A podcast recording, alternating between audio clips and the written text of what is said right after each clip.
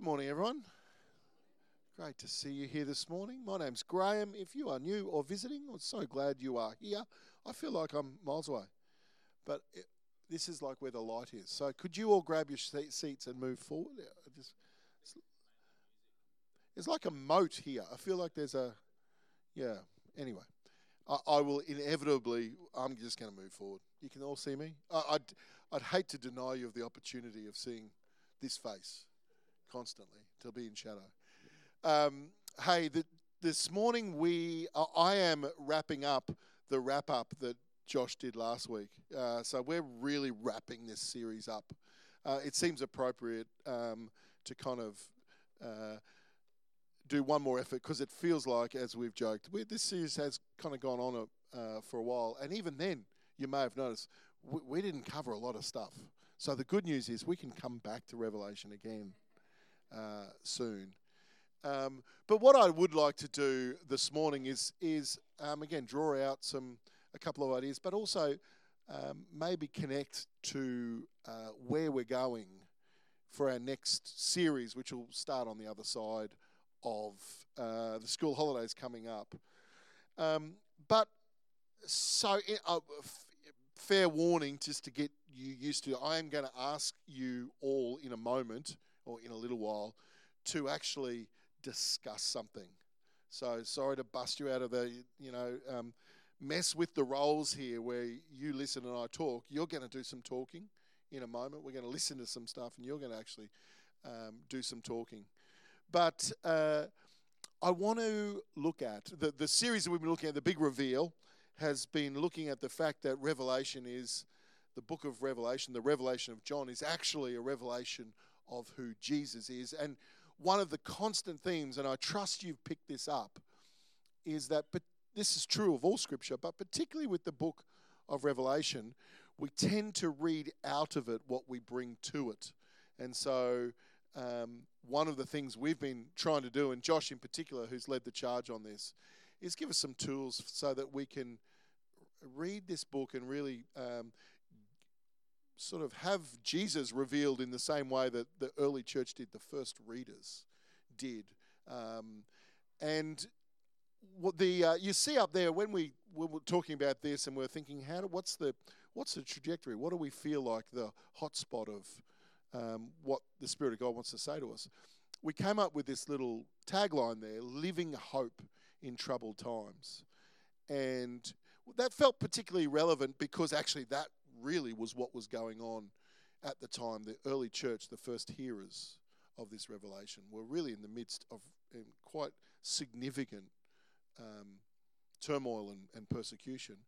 And also, we realized that there is a sense in which a feeling, and, and you've heard me qualify this so many times, we do need to be careful about how we overlay our sense in which it's maybe a bit more challenging than it used to be in our world to live out and follow Jesus than it was 10, 20, 30 years ago. And maybe there's a trajectory there. Um, uh, and, and it's certainly, there's been some troubled times. So we felt like this has got something to say to us now in our context. Um, I want to zero in, and actually, so much of what uh, Josh was sort of talking about before is just spot on. This idea of hope uh, being a doing word. So we're all good with our primary school uh, parts of speech, doing word verbs, naming words, nouns, adjectives, describing words. Hope, and Josh was talking about this before. You know, um, the Apostle Paul says in Corinthians, there's these three big pillars of faith, uh, of our of the Christian faith: faith, hope, and love. And there is a sense in which all three of those, as Josh was saying, are kind of conceptual. We talk and think and describe and use this a lot with those things. What is faith? How do we define hope? It can be very conceptual. Ironically and significantly, all three of those, I think we would all agree, when they become profound is when it's done. When we have been on either end of faith being done by us or to us, when love is done by us or to us or through us, that's when it becomes powerful. And uh, that's because, in its essence, they are doing words. And we looked at the way in which one of the things in the book of Revelation, we talked again about a bit through the whole journey. It's, it's, it's not just about what God is saying, the Spirit of God is saying about then and about now and about the future. The question so often is, what is God doing? And this is fascinating for me as we come and we look in history that it's spoken, this word is revealed, this revelation, this incredible kind of cosmic drama is played out to a group of people who were being pursued, um, who were experiencing persecution from the religious superpowers of the time in their culture, the Jewish leaders and the Pharisees, but also the political superpower of the time, the Roman Empire. And yet, if we look through history, and this is just a historical fact, in the midst of that incredible um, persecution, they not only survived, they not only endured, but they flourished to the point in which this small, quite insignificant um, uh, anomaly of the, to- of the time in terms of how big they were and they weren't in positions of power had such an effect that it literally split time in two. Literally. It was so profound, the early church, the work, they looked back and said, we should actually just call everything that happened before Jesus and his followers turned up, before that Christ, and then everything after Christ. It split time in two. How did that happen? Something happened. They received a deposit of hope that did something, and that's possible for us. It's not possible, just possible, it's crucial for us. So I want to look at that idea of hope being a doing word. I learnt about hope by doing something. I saw hope, um, and that was going to places like this. I've mentioned this before. I had a season in my life um, that I was I considered so fortunate and blessed to travel primarily to um, Kenya and to India uh, a number of times to spend weeks, not a very long time at all, really, uh, in communities like this. We often, I mean, we, we look at those pictures and say that's a, that's a slum, and that's you know, that would be accurate. I, have tried to discipline myself um, to not use that word because they're actually people's homes. It's communities. Um, now, I, don't, don't, get nervous for you because that's that's colloquially what we would refer to. But um, as a sort of an action point coming out of that, this is where people live. It's their homes, and there's certainly communities that are characterised by desperate poverty, by disease, um, by despair. Um, uh, you can see there on the right, that is a street in that community. That's a street. And see the ladder there um, that goes up to someone else's home who's on top of another home. And you're probably in that picture there seeing the homes, the houses of about 30 people. Just rooms and uh, six to 10 people living in those spaces. Um, and this is in particular in uh, the city of Kanpur, which I went to about uh, went to three times with World Vision to visit a group of people who are working in world uh, working in an ADP, an area development plan in Kanpur. Kanpur's in the north. It's on the Ganges, and historically, it's been a, a, a town that's um, been built off the textile manufacturing industry. And the workers of World Vision there work amongst what are referred to as the rag pickers of Kanpur. Um, this whole economic system is built on on kids about this age, younger, anywhere between four and eight, and they go and they, they their job every day is to go out to the rubbish tips, and again, which you know it's it's just everywhere, um, and they find textiles and certain and they pick through it all. The rag pickers and find these and put them in the bags. You can see them see the bag there that that girl's holding and then they take them to the factories where they're used and recycled. And world vision in this this team that's working there is working from the bottom up because that's how the kingdom comes from the bottom up. And it's working with these children. Um, and looking to see how they can be educated, how, can, how they can be nourished. It's often the families that are sending them out, their parents are sending them out because it is the only job that they can get.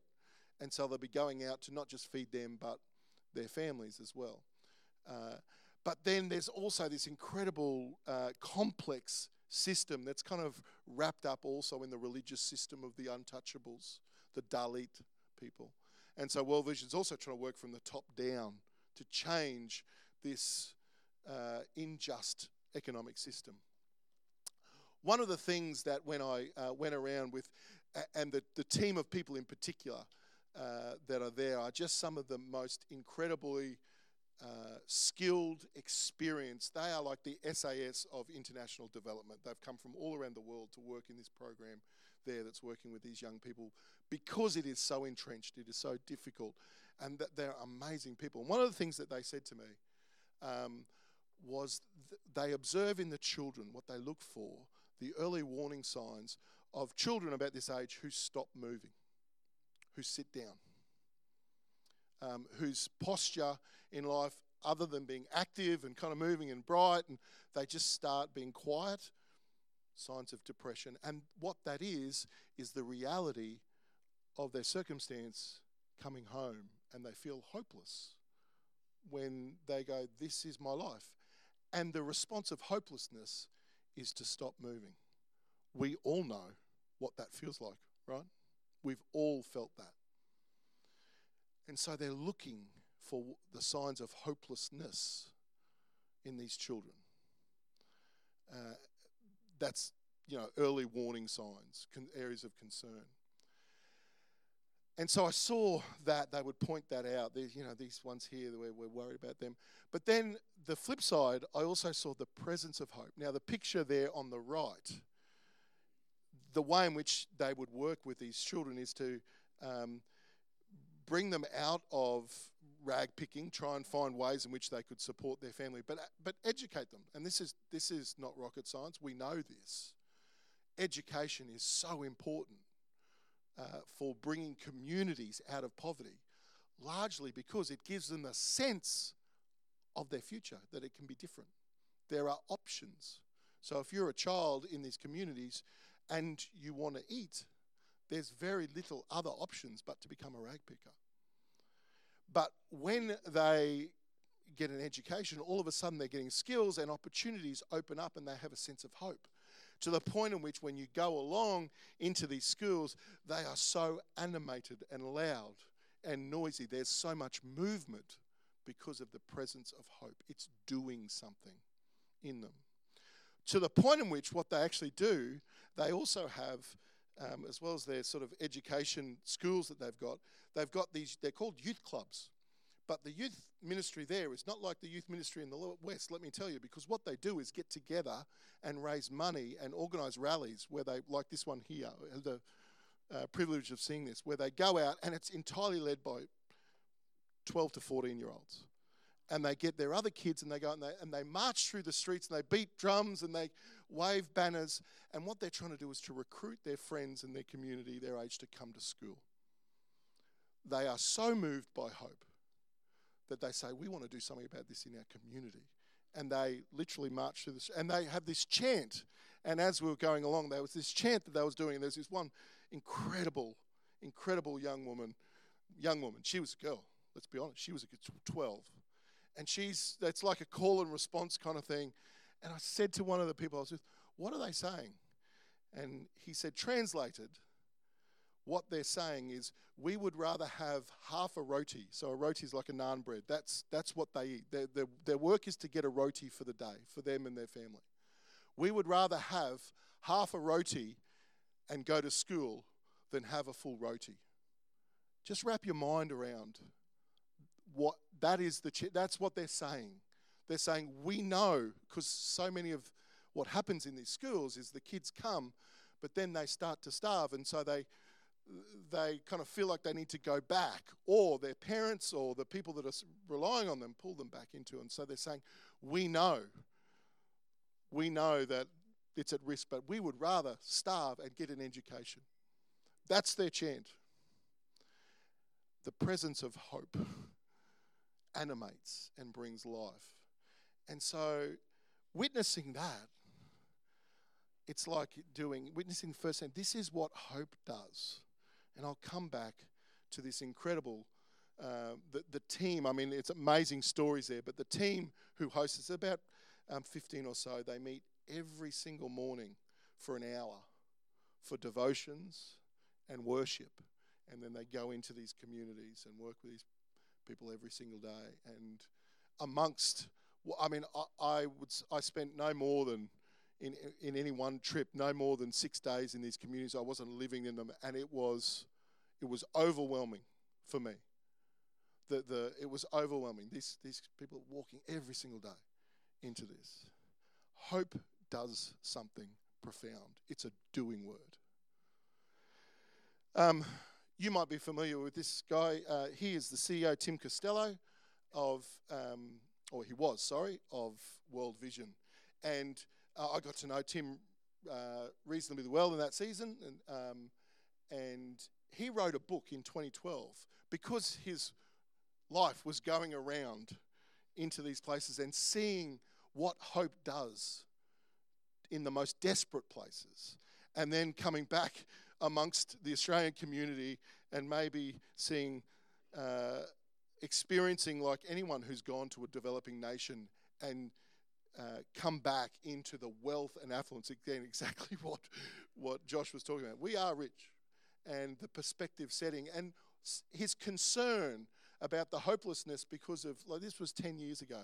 Um, he wrote a book which is just full of stories. We're going to play a, an interview uh, where Tim is talking about this on Radio National. This is now this is ten years ago, and there's some sort of cultural things of the time you just need to be um, reminded of so that you can get the um, the significance of what he's talking about here. Because he's talking about hope, and he's talking about the context of why he wrote this book and why it's important for Australia.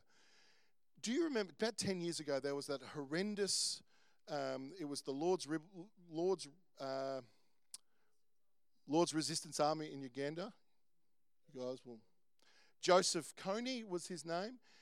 He refers to this, and, and part of that, he, he would go and um, into villages and take slaves and recruit them in horrible ways uh, into this Lord's Resistance Army.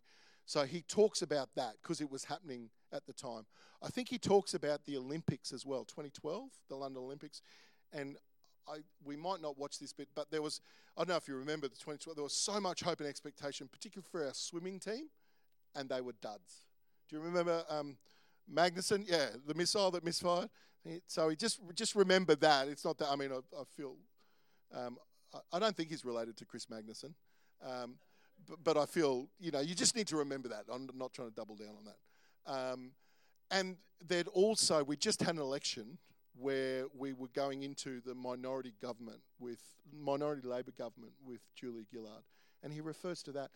It's amazing. Ten years ago, listen to how relevant all the themes are here. So we're going to listen to just two bits. So we're going to listen to a bit at start, and then we're going to fast forward um, to a little bit later. So let's go that. We, will listen and, and we'll see it on the screens.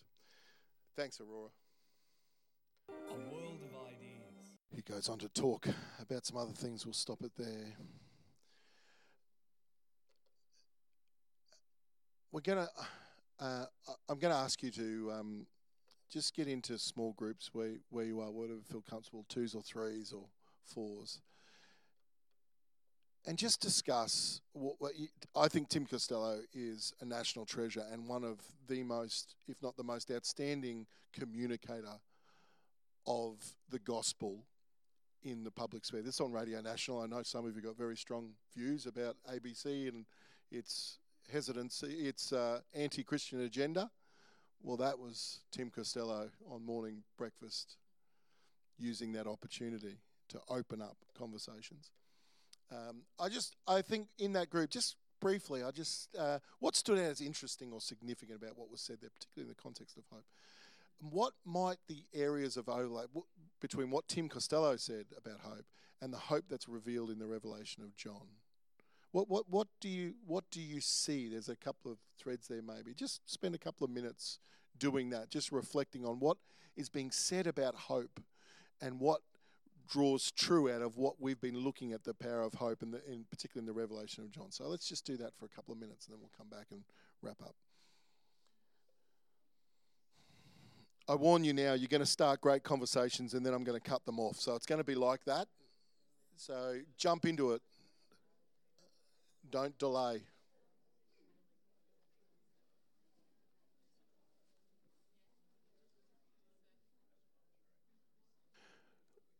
Can I get the uh, the worship team to come up? Sorry, I'm sure you were starting some wonderful conversations that I'm. That would be great for you to pick up, maybe. Uh, over, over our morning tea.